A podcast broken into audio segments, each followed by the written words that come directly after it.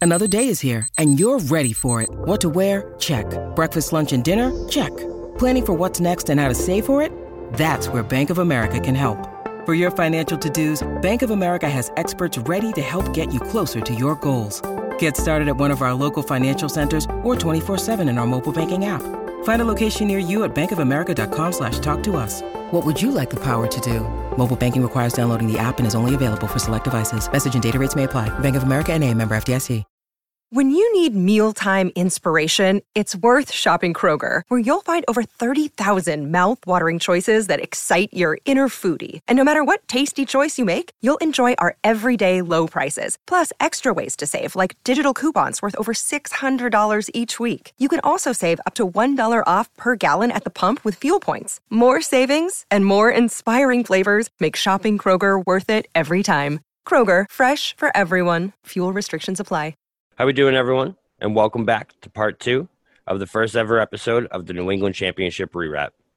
Jump back in our time machine as we rejoin the 2001 New England Patriots in their improbable championship season. When we had last left off, we have just wrapped up the, the AFC Championship game victory versus the Pittsburgh Steelers, Drew Bledsoe's heroics, and officially crowned him Mr. Patriot. Now it's the moment we've all been waiting for Super Bowl 36.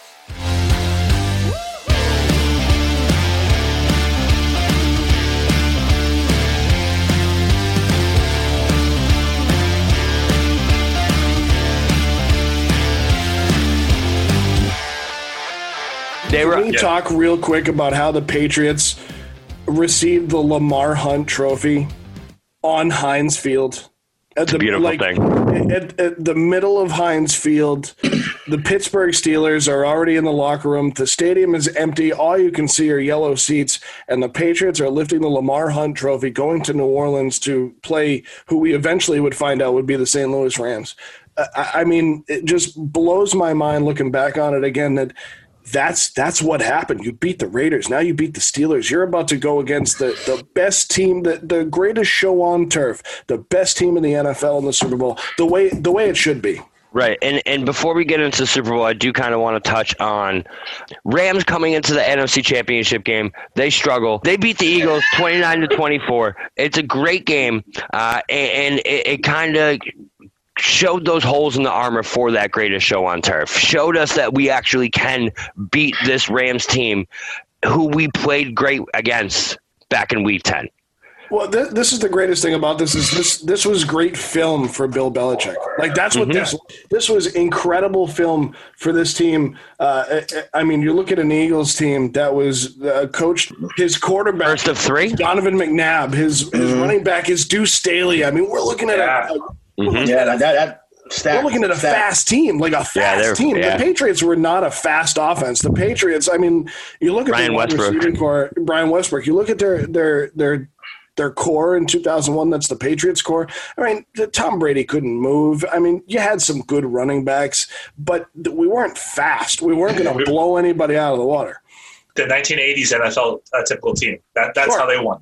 Absolutely, uh, with right. defense and a and a uh, kill you by watching paint dry kind of offense. So that was their style, and the the Eagles were not that kind of team. The Eagles were the complete opposite. I mean, they had a fast team, they had a mobile quarterback. I mean, they had a great offense too. They weren't quite the Rams, as we find out.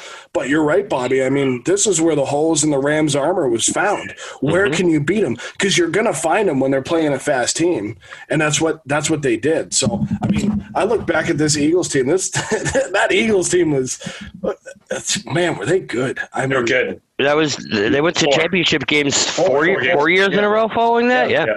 yeah. And I mean, what, what amazes me here is, I mean, you, you you talk about the greatest show on turf, and at that time, the offense in the NFL was great. Yeah, offense was awesome, but defense was king.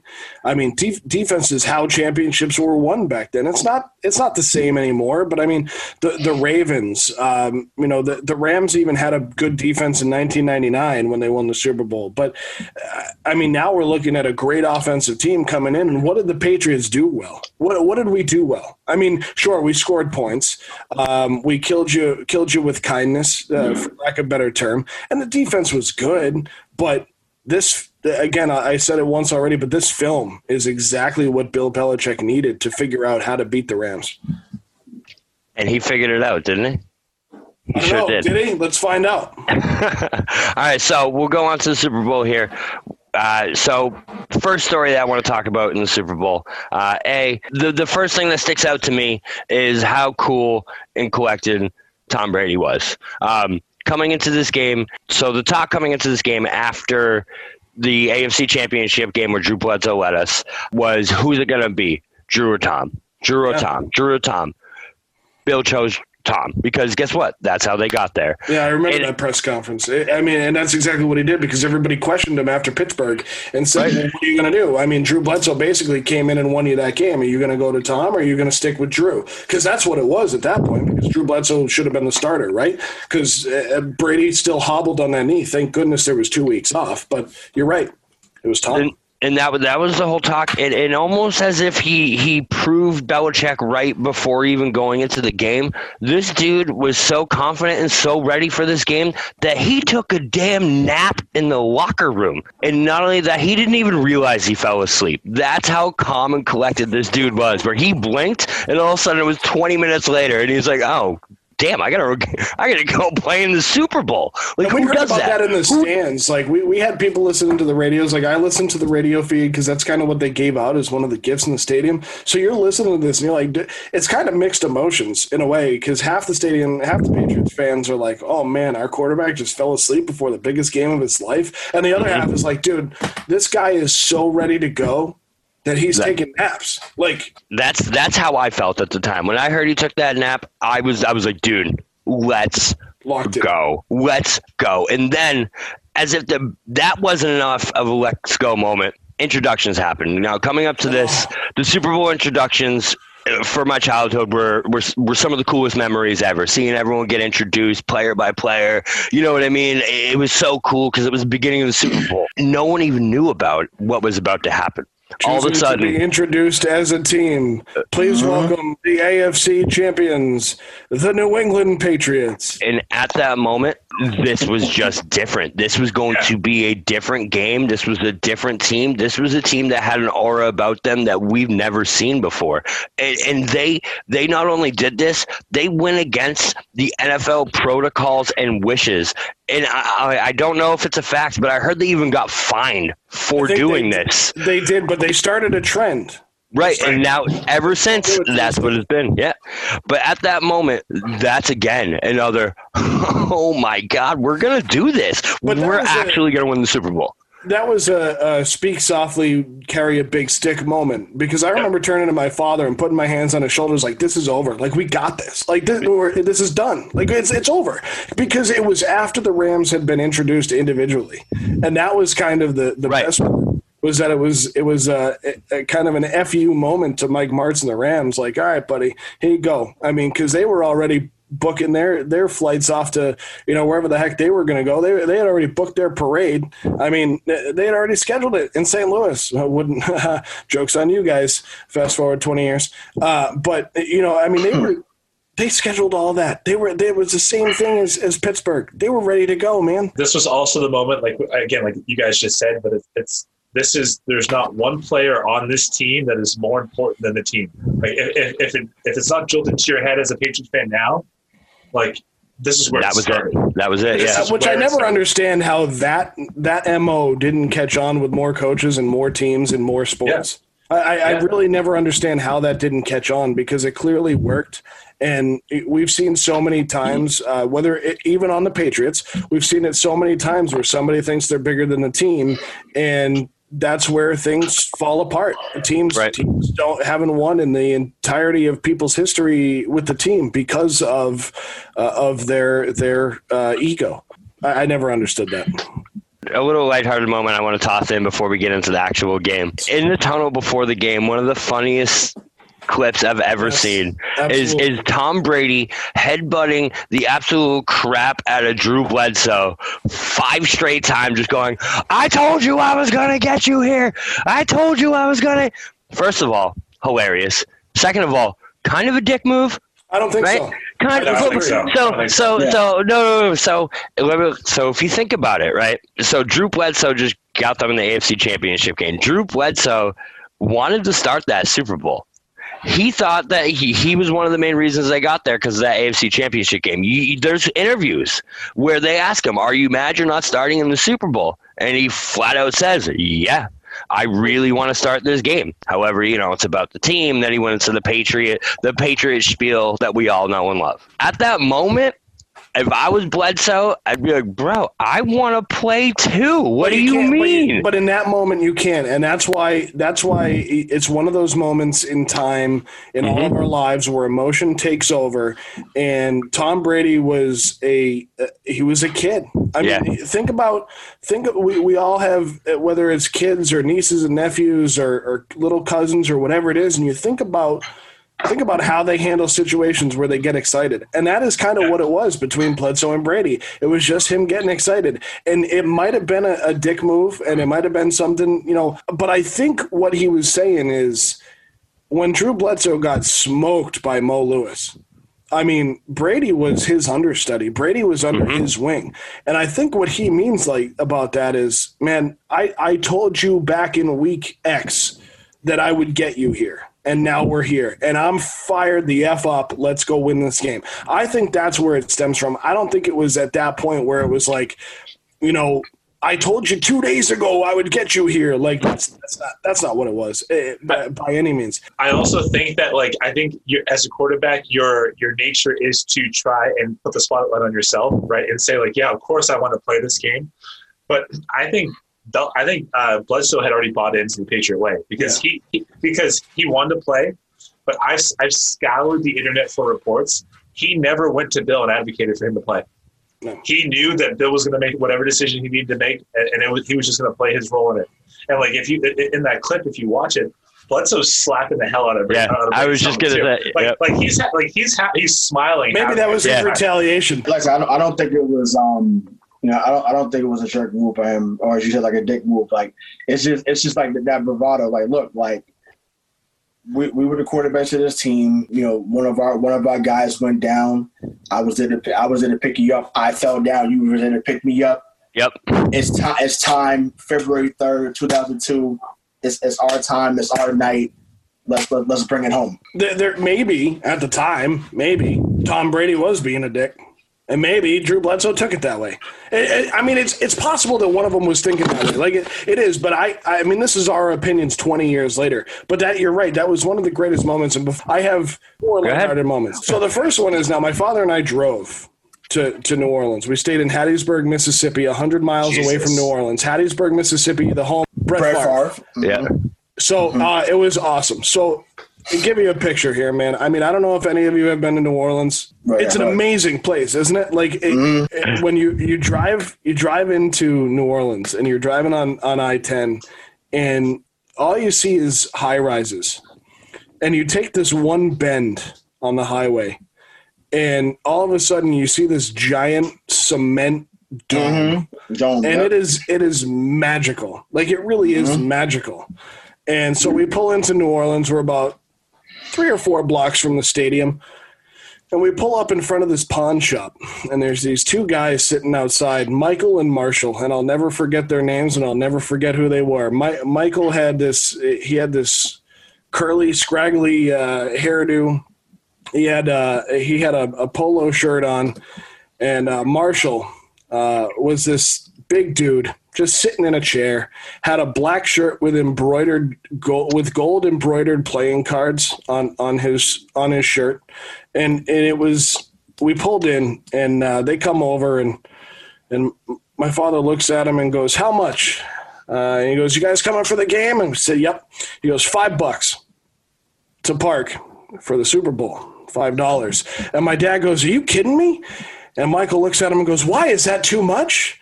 He goes, No, man. In Foxborough, we pay $30 a game. He goes, Oh, no, forget that. He goes, Five bucks, and I'll even watch it extra for you. We'll be here when you come out from the game. We'll be here all day. We'll watch your truck for you. Sweet. Day goes on. We go to the NFL experience. We come back, and there's a camper park next to us. The guys aren't there at the time, but they come back about five minutes later, and we find out that they're from the surrounding towns from where Craig and I are from.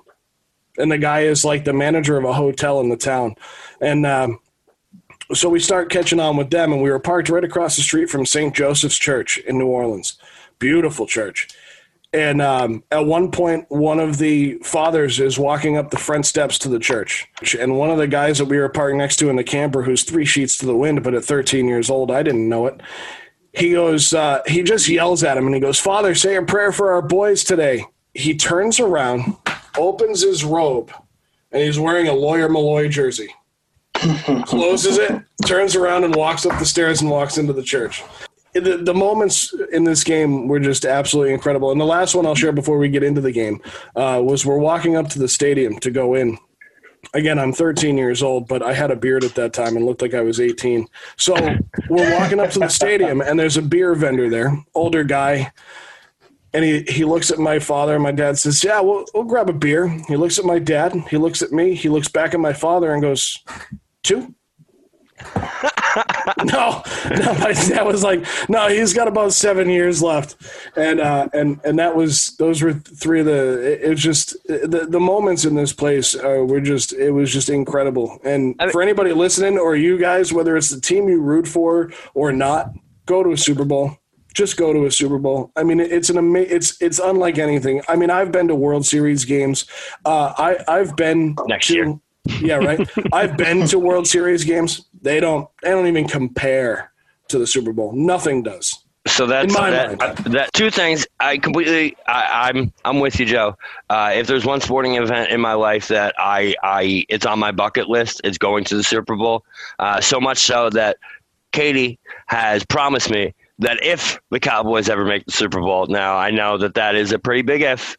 Um, we're going and there's and there's no doubts about that. Uh, we're gonna figure it out because of exactly what you just said, and especially you know kind of be relatable to exactly what we're talking about now, where a team this team had no chance to go to the Super Bowl, and here they were, here you were in New Orleans, ready for the biggest game that you've ever watched, ever experienced, they've ever played in, and ever experienced in their entire lives. Uh, and and honestly didn't start out that great.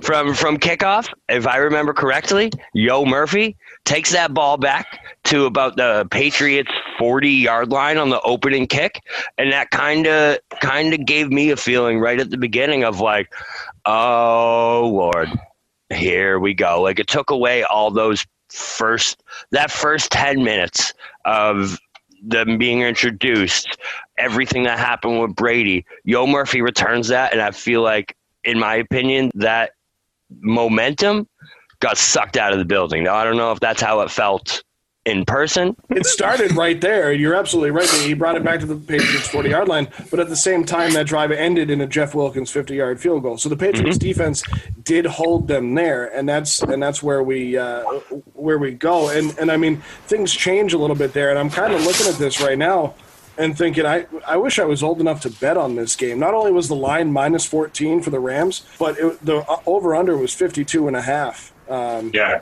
That would have been that would have been a great game to uh, to bet on. But yeah, I mean, I, I can't disagree with you. I mean, it was definitely momentum because you're right. It was like, damn, the, the, Rams. I mean, from the go, like they were ready. Like they're not as embarrassed as we may maybe thought they were as when we came out as a team. Mike Martz corrected the ship, but luckily it was only three nothing. But it only took three minutes. Right, and then from there, um, that was that was the last points the Rams did score uh, until the second half uh, because mm-hmm. what we talked about in length before we got into this game, that game plan and that scheme that Bill Belichick made was a completely different from that Week Ten game where uh, you know he he he didn't necessarily go after Warner. He let the cornerbacks that he had, those physical great cornerbacks, do most of the work on those wide receivers. Now, I'll never forget seeing the Patriots on every single play, jamming those wide receivers and not letting them get into any of their routes. They took the speed away from the Rams, unlike any team ever had. Just to your point, Bobby, instead of going after uh, Kurt Warner, they went after Marshall Faulk. Uh, Marshall Faulk for that game had like I think 17 attempts for like 76 yards. That is one of the greatest running backs of all time Mhm. in, in one of the most high profile situations. And they completely, Bill knew that the offense didn't really run through Kurt. It ran through Marshall Faulk.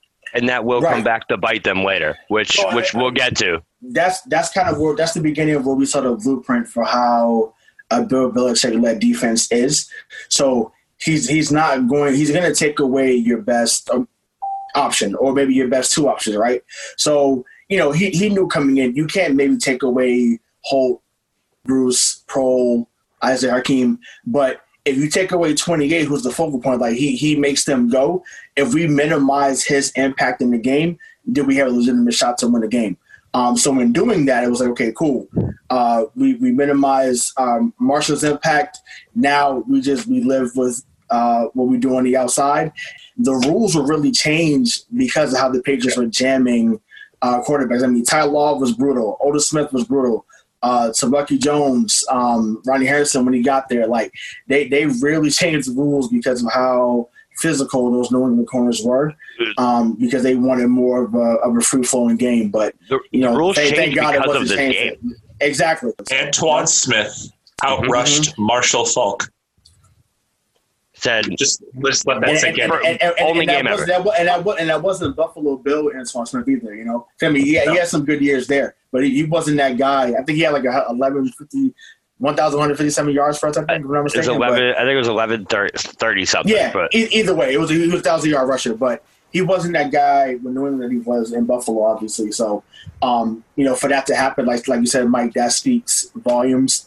Um, and like I said, you know, uh, thank God we were able to minimize uh, the impact that Marshall Faulk had on that, on that game. So one correction I want to make to our, our first half is that that uh, kick return by Yo Murphy actually ended in a punt. And the Rams scored on their second drive, but it's actually interesting because that brings me brings us to a good point. Going literally off of what Rayshon just said, is that in the first half, actually Rayshon and Mike just said in the first half, these are the drives for the St. Louis Rams: punt, field goal, missed field goal, interception, We'll pick get to it. six, fumble, end of half. I mean, you're you guys are absolutely right. Bill Belichick figured it out and knew exactly what to do. Now Mike Martz makes some changes, but And I'm, I'm pretty sure on that Kurt Warner fumble, he was out. Like he was oh knocked yeah, out. oh cold. yeah. They knocked him out. They knocked him out. I'm Yeah, pretty sure out. they knocked him out. Yeah.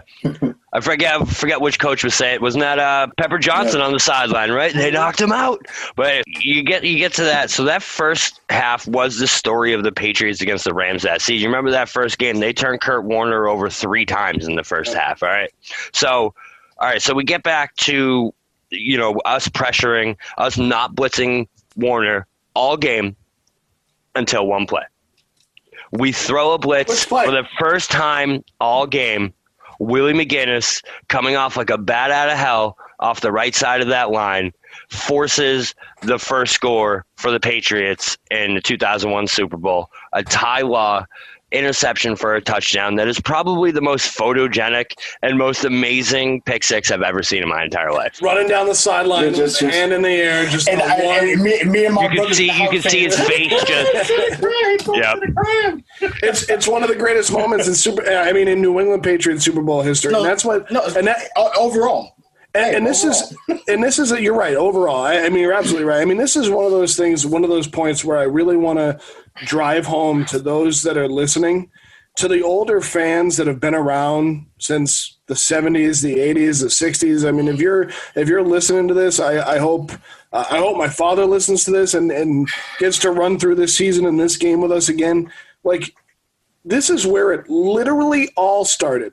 So if you're a 16 year old Patriots fan, if you're a 20 year old Patriots fan, if you're a 30 year old Patriots fan that didn't start following until you know Tom Brady was elite, this is where this literally all started, and it, the emotion in our voices, even Bobby's voice, who uh, decided to jump ship for the Midwest back uh, whatever day it was. This is literally where this started. I mean, the, the Patriots don't have 03, 04. They don't lose in 07 to the Giants. They don't lose in 11 to the Giants. They don't, they don't, uh, there's no Butler interception against the, the Seahawks. There's no 25 point comeback. There's none of that without this season right here. And that's why mm-hmm. there's so much emotion behind this season, this game, the 199th draft pick in in 2000, a compensatory pick in the 6th round like if you ever wonder why some people get on fans in New England about only being a fan because of Tom Brady or jumping ship because he went to Tampa Bay, it's this season right here. Like th- this cemented everything that happened over the last 20 years. And that touchdown, you you heard Ray how excited Rayshawn and I just got at that interception by Ty Law. I mean, that is one of that. You know what? I'm going with what Rayshawn said. That's the greatest moment in Patriots Super Bowl history. I mean, that, mm-hmm. that's it right there. I mean that that gave the Patriots a lead. That gave the Patriots a lead in the Super Bowl, and they had never led in a Super Bowl. They'd been to two before this, and they had never led uh-huh. in the Super. Bowl, and they were up seven to three against the, the greatest show on turf in well, Super Bowl 36, a game that the Raiders didn't think they would get to, that the Steelers didn't think they would get to, that the St. Louis Rams already had their their uh, their boats. Uh, their well, they don't have duck boats. Whatever the heck they drive in St. Louis, their their Cutlass Supremes ready to go down Main Street, St. Louis. Like they were ready to go, and the Patriots are up seven to three on uh, on this team. Right, which is kind of why you know it, it's funny that this podcast has been this long because, like, honestly, it makes sense that it is because this is the one that set everything up. You know, like we keep saying that that became a trend going forward. That became this going forward because this this was the beginning of what became the best Boston sports era ever, possibly the best sports era for any city that ever existed. This specific play that set that off. It, it, may not have affected what happened for the Red Sox over the last 20 years or the Celtics or the Bruins. It may not have affected any of those things. All of those championships may still have happened. We will never know. Without this game, it, it doesn't start. I think it did affect those teams because it set up a mindset that was different among Boston sports. Boston sports up until this point was the losers. We were the sh- Chicago. We were Cleveland. We were the losers of the country. We were known for blowing games. That's what we did. Besides, besides the Celtics in the '80s. All right, well, but, but, the Celtics in the '90s. But, but, to, to, no, but even, but even, yeah, but even from the yeah. late '80s until this point, we were the the laughing stock of the sports world time and time again. Markets. We were the butt of the joke in the biggest market, right? And this play, this season changed all of that, which is why it's just so significant. Why we can't shut, you know, stop this podcast short. Why we have to touch on all these things because of how important this season and this championship really was. That's why we have Craig. Really? Can we t- right. can we touch on how, on how the half ended because I think that was kind of like an ode to Drew Bledsoe. Oh, one hundred percent. That yeah. exact same throw that happened yep. in Pittsburgh from Drew to David Patten. Same play. Again Almost like it was. A, almost like they did a recap of it because it, right. it was it was literally the in the same same throw. It was the yep. same throw, same dime, same spot, everything. Bill loved yep. to do this. Bill loves to do this now, but he loved to do it then. If we're staying in the time capsule, Bill loved to do that, and he was not afraid to take the same play. It's like uh, it's like Herman Boone said in, in Remember the Titans. It's like Novocaine. You keep running it until it works, and that's yep. exactly what he did. And he kept running the same play because Bill has always been one not to turn his nose up at other coaches, but be like, I yeah, can, he, he turns his nose up. He turns his nose up. I can outcoach you, and I can I can get my guys to outplay your guys, no matter who they are. Mm-hmm. Right. But you're absolutely right. I mean, the Patriots score um, with, with with 31 seconds left uh, in the second half, um, and they're up 14 to three on the St. Louis Rams at halftime. Amazing and, and not a bad stat line. Uh, David Patten had one catch for eight yards and one touchdown in Super Bowl, and it was arguably the second greatest catch of his career, but yep. probably the most important catch of his career. Absolutely, right. yeah, absolutely, yeah, absolutely. I mean, but I mean, I, like because they because St. Louis was able to score so much, I was like, dog, like 14 is not going to cut it. Like I, I, just kept saying that. I'm like 14 is not going to cut it. Like unless we find like another, we get like another pick six from somebody like 14 will not cut it against his team. Like I, I feel like Marshall's going to get loose. Somebody is going to get going to get behind the defense, um, and they're going to end up scoring at some point. We're saying I'm doing it later on, but um, yeah, I, I, my my heart was still like through my chest. It wasn't over. So, it wasn't yeah, because at that point we, it was never over until the clock hit zeros. Right. Exactly. Just, just remember what Ricky Proehl said that night. Tonight, a dynasty starts. I do That's remember that. That's so weird. That's a direct, that direct quote. quote. Yeah. Well, and and and the thing he found, he found out two years later too, but fair enough.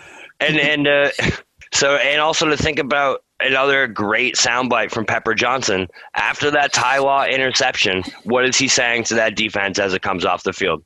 Get your rest. Get your rest. Get your rest because everyone knew everyone knew in America that these Rams weren't going quietly. Pepper yeah. Johnson's so good. Like that. He really was. He's so good. Like he just he knew what to say at the right time. I mean, yeah. That, that coaching staff, and I, I, know we're only at halftime, but man, that coaching staff that Bill assembled. I mean, you got you got one of the the best defensive coordinators in the history of the game in Romeo Crennel, kind of a cruddy head coach, but I mean, the guy's still around. He's still doing it. Uh, you, I mean, you got Charlie Weis on the offensive side, Pepper Johnson, Bill Belichick. I mean, man, that, that coaching staff was ridiculous. Mm-hmm. We go to the halftime. A one of the best halftime shows that have ever happened in Super Bowl history. Uh, I know, I know, we're way over, but Joe, I gotta know, man.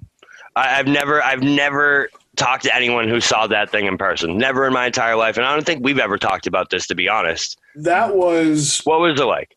It it set the stage literally for what every halftime show has been since then. I mean, you had some great halftime shows before that, right? We had Michael Jackson. I mean, there, has been some great halftime shows prior to that Super Bowl, but U2 was the biggest thing at the time in music. Uh, mm-hmm. They weren't even an American band, but they came out and they they blew the they blew the roof off the Superdome for lack of a better term.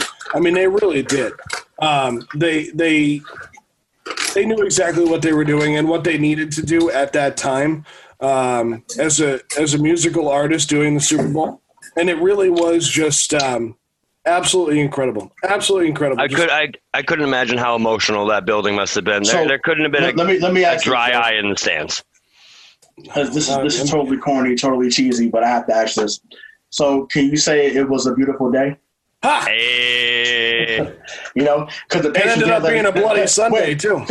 Yeah, but the Patriots, because the Patriots, because the Patriots, they let it get away. Ah.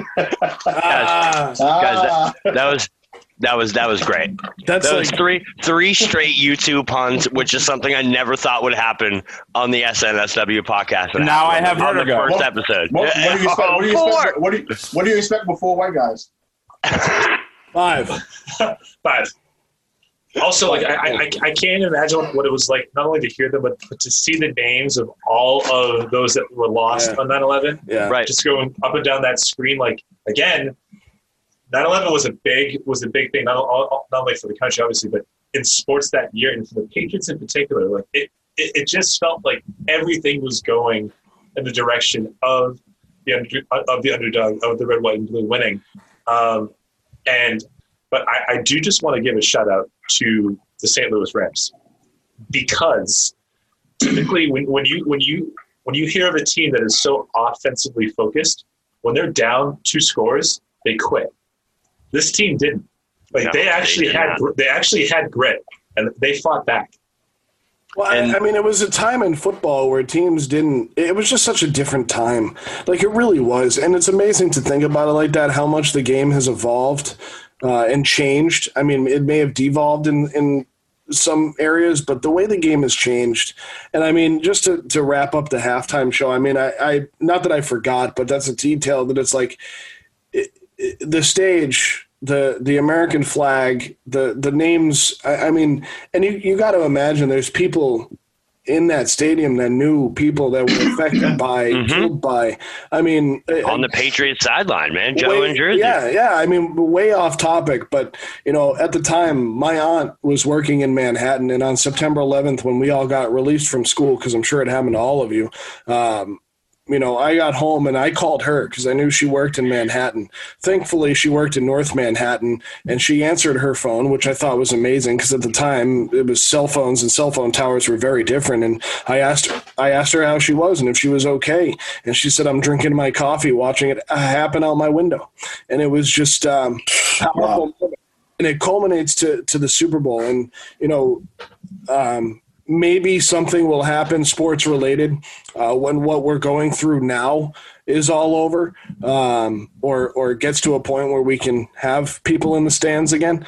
Um, but this this halftime show, as my, I think Mike has said it better than any of us will be able to. It's just that the the way the Patriots uh, handled themselves all season and and how this uh, lent itself to what the country needed at the time. It was very healing. Um, it was.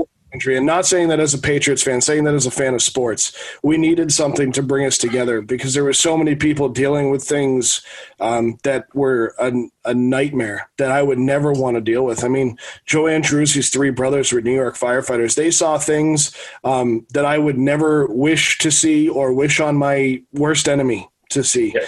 Um, and this game – that halftime show brought everybody together. And at that point in time, the score is 14 to 3. The New England Patriots are on top. And it didn't matter what jersey you were wearing in the stands, it mm-hmm. didn't matter who you rooted for, uh, it didn't matter where you were from or uh, what you looked like. All that mattered was that you were an American watching the greatest game um, ever. And yeah.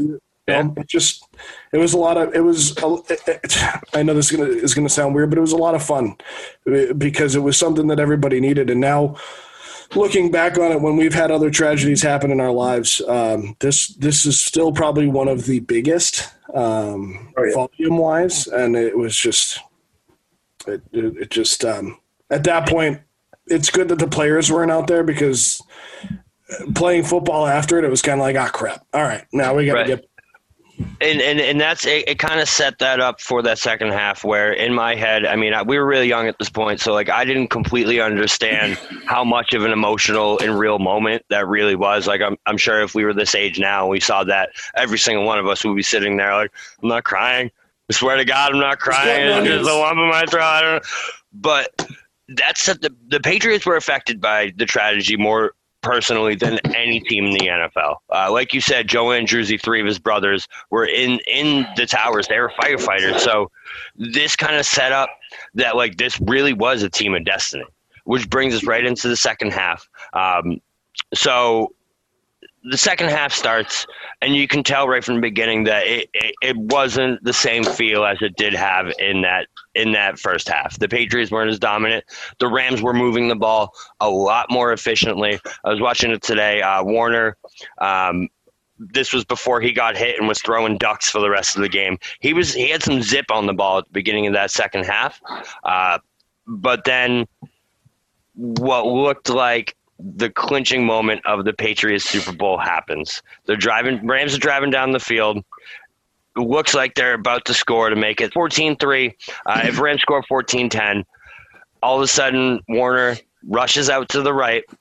Kind of looks like Drew Bledsoe on the play, funny enough. Rushes out to the right, and, and the ball just pops out.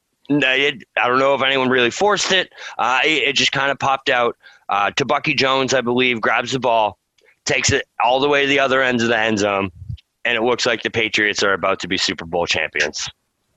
And there's a flag on the play. Awful. Willie McGinest, Willie McGinest, one of the greatest Patriots of our lifetime, mm-hmm. uh, and one of the most known Patriots to me at this point, makes. I don't want to say they've been doing it all game, so I don't want to say it wasn't it wasn't necessary because guess what? That was their game plan. That's what they've been doing all game long is beating up Marshall Faulk. Not only that, but it was the most unnecessary holding call in the history of the NFL. It was yep. it was 15 yards away from the play. Didn't need to be called. It was. Well, which is why you have to call it because you don't have to do it if it's 15 yards away from the play. Like that, that was such an egregious thing mm-hmm. to do. Right, right, um, right. And, right. And, and, and, it was such a mental mistake for a guy that would uh, that doesn't didn't make, make them, mistakes, and then later on would actually be playing chess while everyone else is playing checkers by maybe you know faking an injury. We'll get into that when we get into like the 2004 time capsule. But this this guy, I mean, he he owned it too. He said like this, that's on me. Like don't worry. Like, and I, the momentum did change, and even you know as uh, the game started to kind of to unfold, you still never thought that the Patriots defense was going to let it slip away. Right. You know what I mean? Right. Like there was an uneasy feeling because this was the greatest show on turf. These are the Patriots. This is the Boston team up until that point. Boston was known for getting there and just gagging on it, just choking. So how are they going to do it this time? But I remember vividly, like my, my, my hands over my head, just like this, going, "This can't, like this can't." Here we happen. go. Here This can't we happen. go. Right. I can't Here do we- it. That's and, and I couldn't agree more. That moment changed everything. Uh, Vinatieri kicks a 37 yard field goal with a, a buck 22 left in the third quarter. But but I was just going to say this, and and Bobby, I, if I if I can real quick, this is this is one of the moments for me where, as Mike said, it didn't look like the Patriots defense was going to let it slip away, but as you were just going to say, Bobby, it kind of slips away a little bit because Vinatieri kicks that field goal 17-3. Even at that point, you're like, man, we got a two touchdown lead. Like this, We're good. This is this is it, man. Like, all right, so that that touchdown got called back. Like, fine, but even even that field goal at the time didn't feel right. Yeah, it didn't feel like it. It, it mm-hmm. felt it felt okay, but it didn't feel like it was enough. And then there's this next drive, and and the Rams just, I mean, pound it down the Patriots' throat Yeah. here. I mean, Right. we're talking about a 1, 2, 3, 4, 5, 6, 7, 8, 9, 10, 11, 12, 13, 14, 15, 16 play drive. yeah, it was methodical. They went right I down mean- the field. It, it was. And, and not only this, here's another great point to throw in here. The Patriots called their second timeout of the half during this drive. The play before the touchdown was scored, the Patriots called their second time out of the second half. We're talking about now they're only up seven, well, six after the extra point, but now they only have one timeout. and, and, and that feeling that they weren't going to blow this completely went away to me I, at that moment at that moment when they called that timeout and then the rams scored on the next play in my head i was like there's no chance there's no chance we can hold on to this game the momentum was so far in the rams favor at that point that that there was just no chance this was happening even with kurt warner throwing the ugliest passes because he had no thumb left this dude was throwing ducks around that field. I was watching, rewatching it. Every pass he threw looked like one of us trying to throw an NFL football. Somehow they still won 16 plays right down the field and picked apart this defense like it was nothing. I just remember like being so pissed off when Kurt Warner like ran right up the middle and scored that touchdown. Yep. Two yards. Yep. I, I was like, I was like, I'm like, this, this is not happening. Like, what you can't let that guy run and score. And at, to cap off that drive, like that, that was why they are, they were the greatest show on turf. They could pick apart any defense at any point in time that they wanted to. Uh, but typically they did it for four quarters. Luckily for us, they, they could only do it for one. Can you- for, yeah. But can you imagine being uh, down 14 points uh, in the Super Bowl and like having the confidence that they probably did on offense, saying, you know, we can we can still we still got this. That goes back to another soundbite. In the Americas game, I don't know who it was. It was a bench player. He didn't even have pads on. He wasn't even dressed for the game. But they keep going back to him, and he keeps going. I like our chances. I told Oh, yeah. you I like our chances. We are the greatest show on turf. I like our chances, and, and that was that was the confidence that the Rams had because up until that point, no one could stop them once they got going. So, so Bobby, I'm, I'm not discounting anything you, you've said to this point or uh, changing the emotion of it, but I, I actually think this amplifies uh, what you said about that Kurt Warner fumble that was called back on the penalty by William McGinest. The Patriots were up 17 to 3 when that happened. So the Vinatieri field goal came first. And then So it would have been twenty four to three. And it was it was during that 16 play drive. Um, Kurt Warner right end, no gain, tackled by Roman Phifer. Kurt, Kurt Warner fumbles, forced by Roman Phifer, recovered by Tebucky Jones at New England three, returned 97 yards for a touchdown, holding Willie McGinest.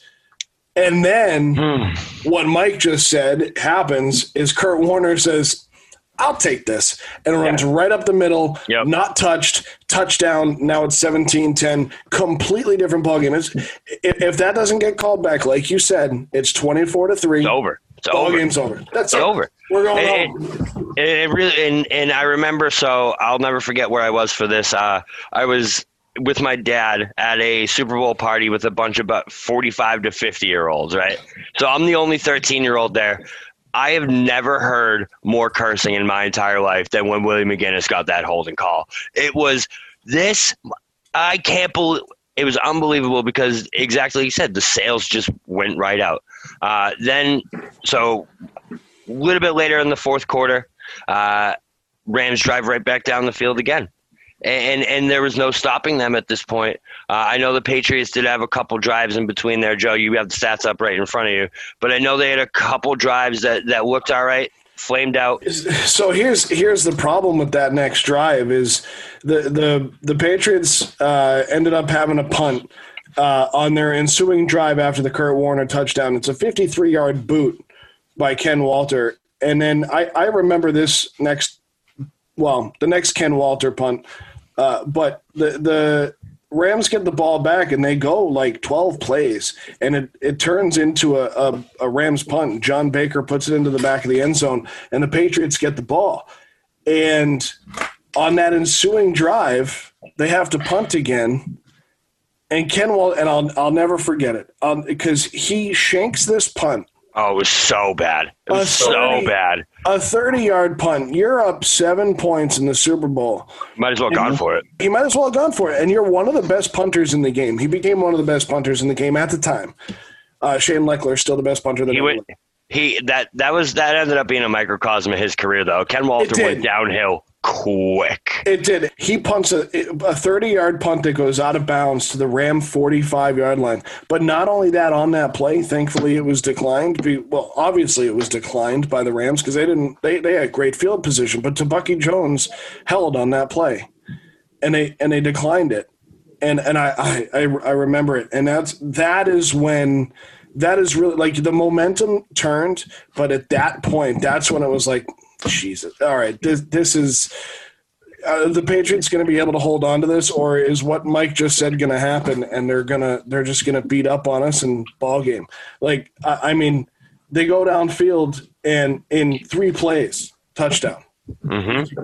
And Rick Proehl, who has one of the greatest one of the greatest quotes in the Super Bowl that that Bob already said tonight is the start of a dynasty. So that that Ricky Proehl touchdown too that we just touched on that that to me was kind of a microcosm of that second half too, uh, because the Patriots have been playing fundamental football the entire season. They didn't miss tackles. They didn't do these things. They they didn't they didn't blow coverages like this. And on this play was probably one of the worst tackling experiences I've ever seen in my entire life. Ricky Proehl jukes two Patriots so far out of their shoes that they just left the Superdome. That dude, I, and and and of all people to do that to you, Ricky Proehl, and he ties up the Super Bowl.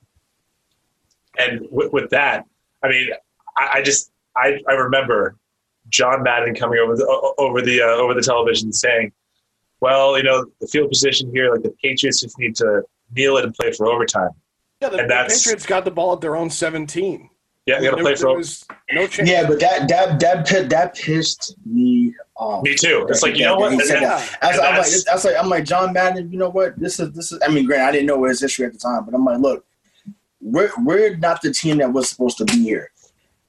We that's, have to look to win. It's not it. a matter of well, let's not oh let's play it safe and let's just see if we can get to the fifty dollars. No, forget all that let's let's see if we can run it or we can maybe get a play downfield. I mean, Brady was, was really wasn't a um wasn't a deep threat at that time. You, you want someone who's going to throw the ball 40 yards, but like, can we just dink and dunk to get down to maybe at least get a field goal? Because I'm like, look, you got to walk out of here by any way, any means necessary to get a win. Like, mm-hmm. do not play for overtime because you like if we go to overtime, St. Louis is going to win, and that's how I feel that's when like you know Madden wasn't the only person in the stadium that felt that way. Pat Summerall was kind of echoing his his sentiments on oh, the yeah, podcast, and and, Char- and, Charlie Weis walked up to Brady and said like outlined a couple of plays like just safe throws or dink and dunk like you just mentioned, and Brady went back to Bledsoe and said this is what they want me to do, and Bledsoe said, "F that, go out there and sling it." Fuck and, that, and, and look, and but look at it from look at it from the standpoint of John Madden and Pat Summerall. I mean, John Madden is uh, arguably one of the best coaches, at least of his time. And there's a minute 37 left. You have the ball on your own 17 yard line. You have one timeout, and it's a tie game, and you're a 14 point underdog. I, I, I agree with all of you that, that they they should have done what they ended up doing, but I can understand where they're coming from, ar- uh, arguing that point and saying it because what are the odds you're going to drive 83 yards or you know what ended up happening here to to get to this point and and I mean and, and so I, this is this is a drive that is so important that there's something where I do kind of want to go through this and I want to look at every each play that happened here. All right. Like so, because to speak to piggyback off what Joe said, so um, saying that he, you know, saying that you understood about them maybe trying to play it safe. Well, the play, the play before the, the first half, that let me know right there they're looking to win this game. When you throw the, mm-hmm. when you throw the mm-hmm. touchdown to Patten, there is no well, I'm going to play it safe. Let's just see. No, I'm, we're, we are coming here to win. No one in this building thinks that we're going to win this game we're, we're, we're gonna we're gonna we're gonna uh, we're gonna give it to these guys. You can't you can't think. I mean, I'm not saying that that's how you felt. I'm saying like, and that moment, no, no, like, no. You have you have to say, you know what? It's, it's time to go home. We're coming back to Boston Super Bowl champions for the first time. It's another Great. nod to Drew Bledsoe, isn't it, Mike? Yes. Like, oh, right, yeah. It's yeah, like absolutely. He, he walks over to his guy, like Tom, Tom, little Tom Brady walks over to, to big brother Drew Bledsoe and says, "This is what they want me to do," and and he says, "Don't listen to Dad. Go out there and win the effing game. Just win the game." And and Bobby, go, go ahead because I mean, my the the the first name you're going to say on play one is my mm-hmm. unsung hero for this entire game and this entire season, and yeah. he's a guy that you know his his career didn't go anywhere, Mm-mm. but if he is not there this does not happen. Right, and even so, so you remember that first play. The the first play is really what determined. The first three plays is what determined whether they went for this or not. So first play, Tom Brady almost gets sacked. The very yeah. first play of the drive, this dude almost gets sacked. If he goes down, that's it. We're going to overtime. Yeah. yeah. He doesn't. He shovels it off to J.R. Redmond. He gets five yards. Next play, another dump off to J.R. Redmond, eight yards. Next play, incomplete. Almost sacked again. But it's first down. It's first down. First, right. But then the next play is is honestly the play of the game. This this oh, yeah. as as this is the most significant 11 yard dump off in the history of the NFL because J.R. Redmond makes such an unbelievable play, something that we never really saw out of this guy. He catches a dump pass probably about three yards past the line of scrimmage, makes three Rams miss, and somehow gets from the right side hash mark, so the far hash mark, all the way over to the sideline and somehow gets out of bounds to stop the clock. Without that play, Tom Brady doesn't go down as one of the greatest, clutchest quarterbacks in Super Bowl history. The Patriots actually had no timeouts coming into this drive. So that mm-hmm. makes that even more impressive is that the fact that he had to get all the way across the field, dodge three defenders, and get out of bounds in order to give this team some time. And that, that play happened with 41 seconds left on the clock. Right. So without that, so let's say he do, he doesn't get out of out of bounds, right? By the time Brady gets up there to spike that ball, 20 seconds maybe, 15, maybe, yeah. maybe enough time for one 15, 20 yard pass and a Hail Mary. But no, he gets out of bounds. Next play incomplete. then the next play is what really set it up to the point where we were like, oh my God, this is going to happen. Uh, Troy Brown for 23 yards. There wasn't a better person on the team that I would have rather had catching that ball. Yeah. Troy Brown personified the Patriots, like we said. So the fact that he was that main contributor in that last drive, made that play, and got them into that final field goal range, just made it even sweeter. Well, I mean, and then and then you you do have two more plays, and one of my favorite plays, it's the next one. And when you read this, it, when you read the box score, and this happens in baseball all the time. When you read the box score, it doesn't give you the emotion of the play second and four, Tom Brady spikes the ball. Mm-hmm. It is the hardest you will ever see any quarterback spike the ball into a turf field in the history of football. And if you haven't seen it and you're listening to this, go he back and it. watch it. Doesn't he, he catch it? He spikes he it so it. hard. He catches it. But the magic of that play is the amount of confidence that not only he has in himself, and it was kind of an FU to Charlie Weis and John Madden, who he didn't hear say what John Madden said, but it was a vote of confidence confidence into one of the best kickers of all time in the NFL. It was 17 17, and you just set up Adam Vinatieri for a 48 yard field goal in a dome. With that, and and I just I look back on that spike and how hard he spiked it, and he caught it, and I, that that's the biggest vote of confidence anyone will ever give a player on their team in the history of sports, in my opinion. You know? and, so. and, and, as soon as uh, so we'll, we'll just go right to it. As soon as as soon as he touched that ball, that was one of the most beautiful and perfect field goals I've ever. It it couldn't have split those uprights more.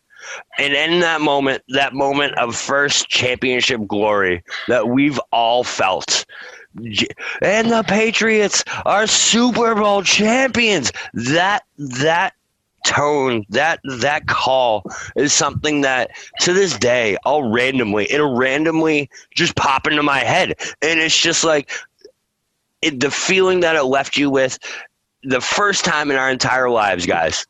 We were champions. We were, and that's what started the whole. You know, uh, Bobby, I, I remember it too. And what was amazing about this was um, we were so high up in the Superdome that a kick didn't even reach us. Like it, we were looking down on kicks. It, it was it was insane, and and watching that kick go through the uprights and seeing my father, who had been a, fan of this team for 42 years, had invested so much time and money into this team um, for the last uh, 20 years. It just um, it, to see to see him cry at the fact that the Patriots won the mm-hmm. Super Bowl. And if you're listening, Dad, sorry about that. Uh, but to, to see him, that might have been the first time I had seen the man, or at least recognize that I had seen the man cry. And it meant so much to him. And that's how I knew it meant so much to me. Watching the New England Patriots uh, hoist the, the trophy, I mean, it was just a, it was the greatest moment for me that we will talk about on this, on this podcast um, for for the next eleven episodes after this. I mean, it was well, just mm. absolute euphoria. In, in the only word. And it didn't right. feel real at first. And and I have I have one last story, but uh, now that we've talked about it, yeah, yeah, Mike. What do you what do you what what were your memories of this? Because if there's three Patriots fans that I know more than that, bigger Patriots fans that I know is you three right here. So you're you three having the perspective of being these lifelong Patriots fans, going through all this. How did you feel when that went through? Yeah, so for me, like this is, uh, I think I think the the word like yeah, euphoric is is the perfect word to say. I mean, unreal. Um, I had watched probably every Patriots game uh, since I think like 1994 that I can remember, right? Because I'm sure it was on before that, but I don't actually remember it until like I, I, I remember Bledsoe Coates and then when they drafted Terry Glenn in, uh, in, in 96. Um, you know, I, I watched every game with my dad, and my dad actually passed away in the spring of 2001. So he never saw them win the championship. That's so right. for me to, to, to, to, to just be there, you know, 12 or 13 years old and see it happen, it's like, oh my god, like there, there it, it, it hits me now. It's like there are people that that waited all their life 70 years 80 years 90 and never saw it and we we were all uh, you know 11 12 13 14 in that age range and and there it was and so it was like it was just one of those moments like i'll, I'll always remember where i was who i was mm-hmm. with mm-hmm. and like what and like what it sounded like in the room that i was in when that yeah. went through yeah um, so I mean, my I don't have such a you know sweet story to tell about that. I remember my mom, like I said, I'm, like I'm going nuts in the house, and my mom was like, "Yes, they won. Get your clothes out. Get ready for school tomorrow." you know, and I was just like, "I don't care about school right now." Like, oh my god, like what what are world champions? But um, I thought about my grandmother though, because my grandmother was more so like a you know baseball fanatic than anything else, but I remember her saying, um, because she was say that was in that was 02, so she was 78 at the time. Yeah, she was 78. And I remember her saying she was like, I never because she was born in 1924. So she was like, I never thought I would see an, a Boston team win a championship. Mm-hmm. Mm-hmm. Now, I mean, I, I have a better story for when, you know, uh, 04. 04? Yeah, but, yeah, but that, that was the whole different thing. But yeah, um, yeah, that, that day she was like, I never thought I'd see a Boston team win um, I mean, she saw the Celtics, but she was like, she didn't care so much for basketball. But she was like, I didn't think after the '60s we would see another team win because she remembered '75, she remembered '86. Uh, um, you know, even with the Red Sox stuff, she remembered uh, 95, 98, 99, 2003. So, well, that's before then. But yeah, and that's and it, it was just crazy. And you're right. That's that's what made this so special because I had the same type of story with my grandmother. Where my grandmother, uh, you know, we know I I didn't get along much with my grandmother growing up. Uh, I didn't always think she was the nicest lady in the world.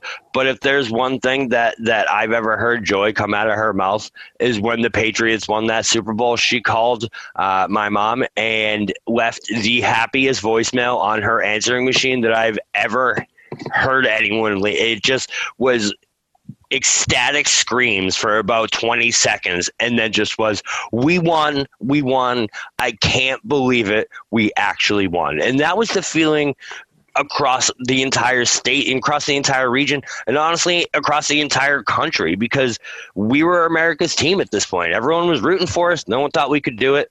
Guess what? We did. Well, we unseated the Kings in a lot of ways. I mm-hmm. mean, it, you know, the, the Rams had won in 99.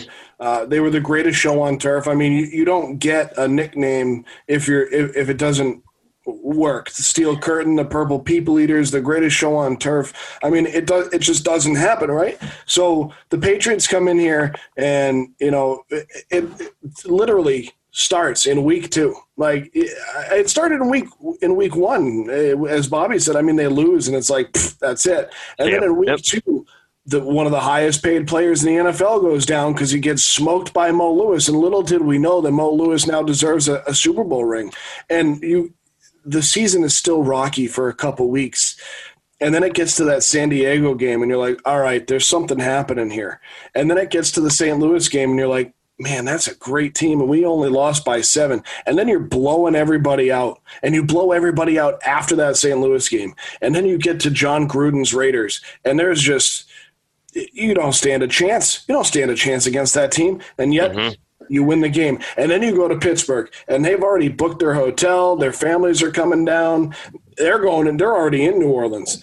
And you beat them, and then you get to hoist the Lamar Hunt Trophy on their field, and then you get to to to New Orleans against St. Louis, and they've already got their parade set up and scheduled for the next Tuesday, and you beat them, and it's like nobody. This is why the Patriots to this day play the underdog card it's why Bill Belichick plays it, and it's why he's such a mastermind.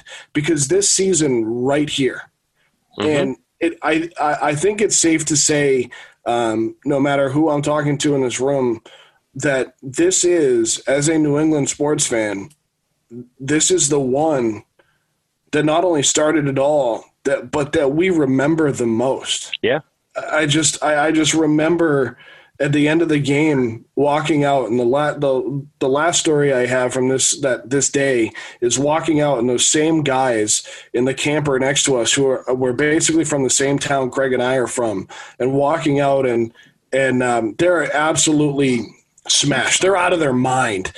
I mean their team just won the Super Bowl and they've been drinking for God knows how long. And we get back and one of the guys says to my dad, You guys coming to Bourbon Street with us? I was 13 years old. I said yes, by the way. I was like, hell yeah, I've heard about Bourbon Street. I'm going. And my dad was like, no, man, he's 13. Like, we're going to. If I was your dad, I would have been like, hell yeah, we're going to Bourbon Street. I know, right? But would we have ever, like, you know, I look back on it and go, this was an experience I may never experience again. I know so many people that have been to all the Patriots Super Bowls or everything else. And I think that's what makes this special for me is that it was the first one that I had been to. It was the first one they had ever won and it was against this great team after coming off a Super Bowl five years earlier, where they just got their teeth kicked in. And mm-hmm. I, I, just, you know, I Rayshon, I mean that's a that's still a good story, man. And I mean, Bob, that's we all have those stories around these big moments. And uh, and I mean, Mike, I mean that's that story is almost bigger for you than it is for any of us. I mean, when you lose somebody so close, and then your team that you followed with them, it's like you can't help but wonder, you know. Right. And, and, it's just it, it's amazing. It, it, really is amazing what sports does. And I, I can't. I could literally we could stay on this call for uh, three more hours and give Craig 17 more episodes. Uh, leave that part in. Just based off this. Yeah. Just based off this is just yeah. the feelings you felt, man. And, and I just, I, I, I, I'm so glad we're doing this for this reason to bring these memories up. And um, you know, I, I, I don't, I don't even know. I'm speechless. Second time, second time. This time it's not even technical related. It's no, crazy. Leave that in, Craig. All right, just just just because you know, I, I do want to kind of get our final thoughts on here. Finally, wrap this up. You know what I mean? Because so 2001 like we all said, it, it is the most memorable of all, just because it was the first. That's that's why it's most memorable for me, not because of what it meant. You know, it doesn't have that deep meaning that it has for you guys, which which is amazing. Which is why this podcast exists exactly for those stories. Which is why I was so excited to do this. But this stands out to me just because it really was that first moment where, as a young sports fan, I was like, "Wow, this this." This is what it feels like to be a champion. This this feeling right here is something that I want to happen so much. And, and the funniest part about it is like, yes, it happened a lot. But I'll never forget my dad looking at me after they won. I was like, Dad, I can't wait to do this again. And he looks at me and goes, Probably going to have to wait a long time.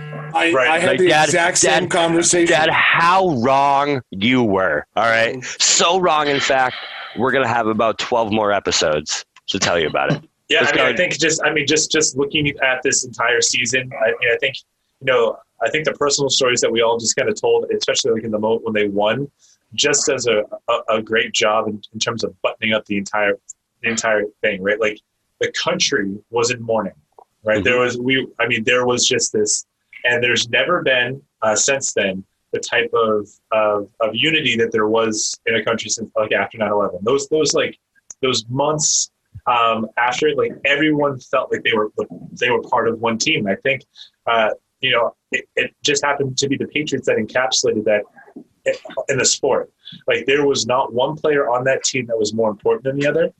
Um, and I think that you know whether it's your your the highest paid quarterback in the league, you know, going out with an injury and then stepping aside and just making the transition easier for Tom, coming in and throwing that touchdown pass in the, in the AFC title game, and then just encouraging him in the Super Bowl.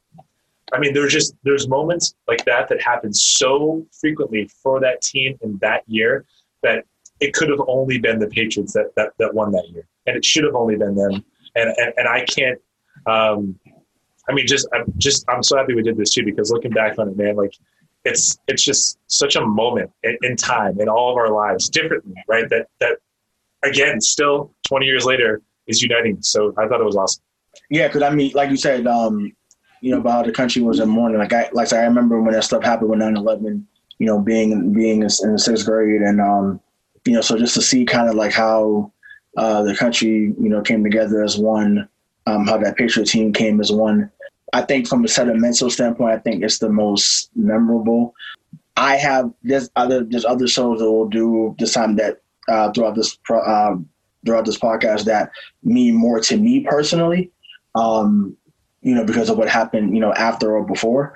Mm-hmm. Um, but it's just like just from what it meant from a national standpoint. I mean, there's no other show that will do that will that will, that, that will encapsulate the moment that we had or the moment that we felt, I should say, when uh, you know that that field goal goes through. You know, for the first time, every you know, hearing like I said in our lifetimes that a team that we root for that we love so much, you know, became the world champions, and there was no one better than us. The first time is always the most memorable. Usually feels the best too. Joe, go ahead. I know you were there. You experienced it firsthand, man. So if, if there's final thoughts, I want to I want to finish up with it. You, man, go right ahead. You know, it was it was such a different time in our country and in sports, wasn't it? I mean, we were just kids at the time, but you know, looking back on it, it was such a different different period of our lives. I mean, 20 years ago, it's in a lot of ways, um, that's 25% of our lives the last 20 years. Um, and being there, having that opportunity, um, sharing it with, uh, here we go. Hang on a hold, second. Hold them back. uh, tickle in the throat. Sharing it with somebody that uh, means so much to me. Uh, Ray, I hope you cry on another podcast. God, I hope you cry on another podcast. but just being with somebody that that I. this is why, ladies and gentlemen. This is it. This, this is, is it. the exact reason why this podcast exists because emotions like this don't happen without sports. They don't happen without championships. Joe, man, we believe me, we all feel exactly how you feel right now, man. We know, yeah. we know. Uh, I'll, I'll, wrap up my thoughts with with um, Tom Brady on the, the podium getting the, the Lombardi Trophy and being named Super Bowl MVP, and and he looks at he looks at Drew Bledsoe with his hands on his head and he says, Craig, you can bleep this out if you want. We fucking won. Like, we fucking won, man. Like, that is so powerful. Like, that, mm-hmm. uh, man, I. I could get into so many thoughts about Tom Brady in this, but I, am I'm, I'm not going to because we're gonna stay uh, we're gonna stay where where we are in the capsule of, of 2001. But man, that guy looked up so much to number 11, and number 11 helped him so much. And you know, for him to defy what what their coaches say uh, in the Super Bowl to go and win that damn game, I mean, dude, that's just it, it just special. That's special. sports, man. That's special. Yeah. Like special. No other team has done that no other this you know what and and I'll, I'll throw it out there there's only one other team i can think of maybe the 13 red sox that we'll talk about when we get there oh, um, mm-hmm. but mm-hmm. but the but the 2008 celtics mm-hmm. um, i mean I, I, think those were the other two where you can have this kind of emotion um, this one just it's, it's, different than all of them and i can ramble and i can go around in circles and craig can edit out whatever the hell he wants. But man this is just it, it when you when you share it with somebody that special to you and and see that game happen in front of you man it's it's what the last 20 years was all about. And man share it with your with everybody you love. Just share it man share sports god bobby i hope the cowboys win the super bowl yeah that's honestly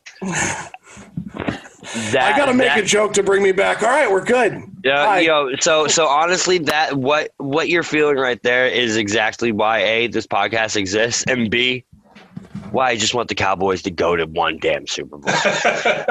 All right. So on that while, note, exactly on that note, ladies and gentlemen, uh, that'll finally wrap up uh, part one and two of the first episode of the Sunday Night Sports Wrap uh, Championship Rewrap.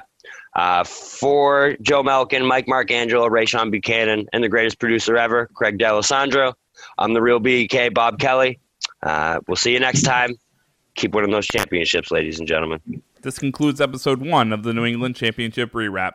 Tune in next time as we revisit and relive the second title that helped build the dynasty, the 2003 New England Patriots. The show notes and transcript of today's episode can be found in the description box below, as well as our WordPress and Buzzsprout pages. If this is your first time finding us, please consider subscribing. It's the easiest way to see when we publish new episodes. We are on iTunes, Spotify, Google, and wherever you get your podcasts. Be sure to rate us and leave a review of any of our shows. We always appreciate the feedback. Follow us on social media. All of our links will be in the show notes. For Bob Kelly, Joe Malkin, Michael Marcangelo, and Rayshon Buchanan, I'm Craig D'Alessandro. Thanks for listening.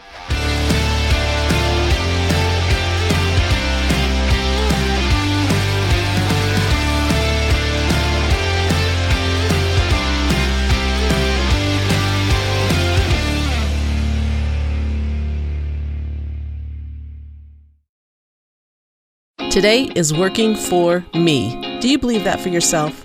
Hey, I'm Pastor Julie, and I want to empower you through encouragement.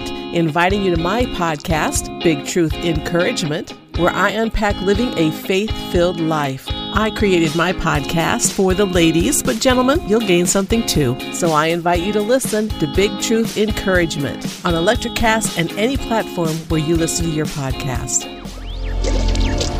Electricast. Uh, welcome to Ringside with Ray and Prince. My name is Ray Leonard Jr. My dad. My name is Prince Daniels Jr. Daniels again with a big home On this show, we come to humanize athletes, entertainers, business executives. We're going to see what makes them tick. Tuesdays, 10 a.m. Pacific time on Spotify, Apple, Amazon, and wherever you get your podcasts. We'll see you there. Peace and power. Electricast. Electricast.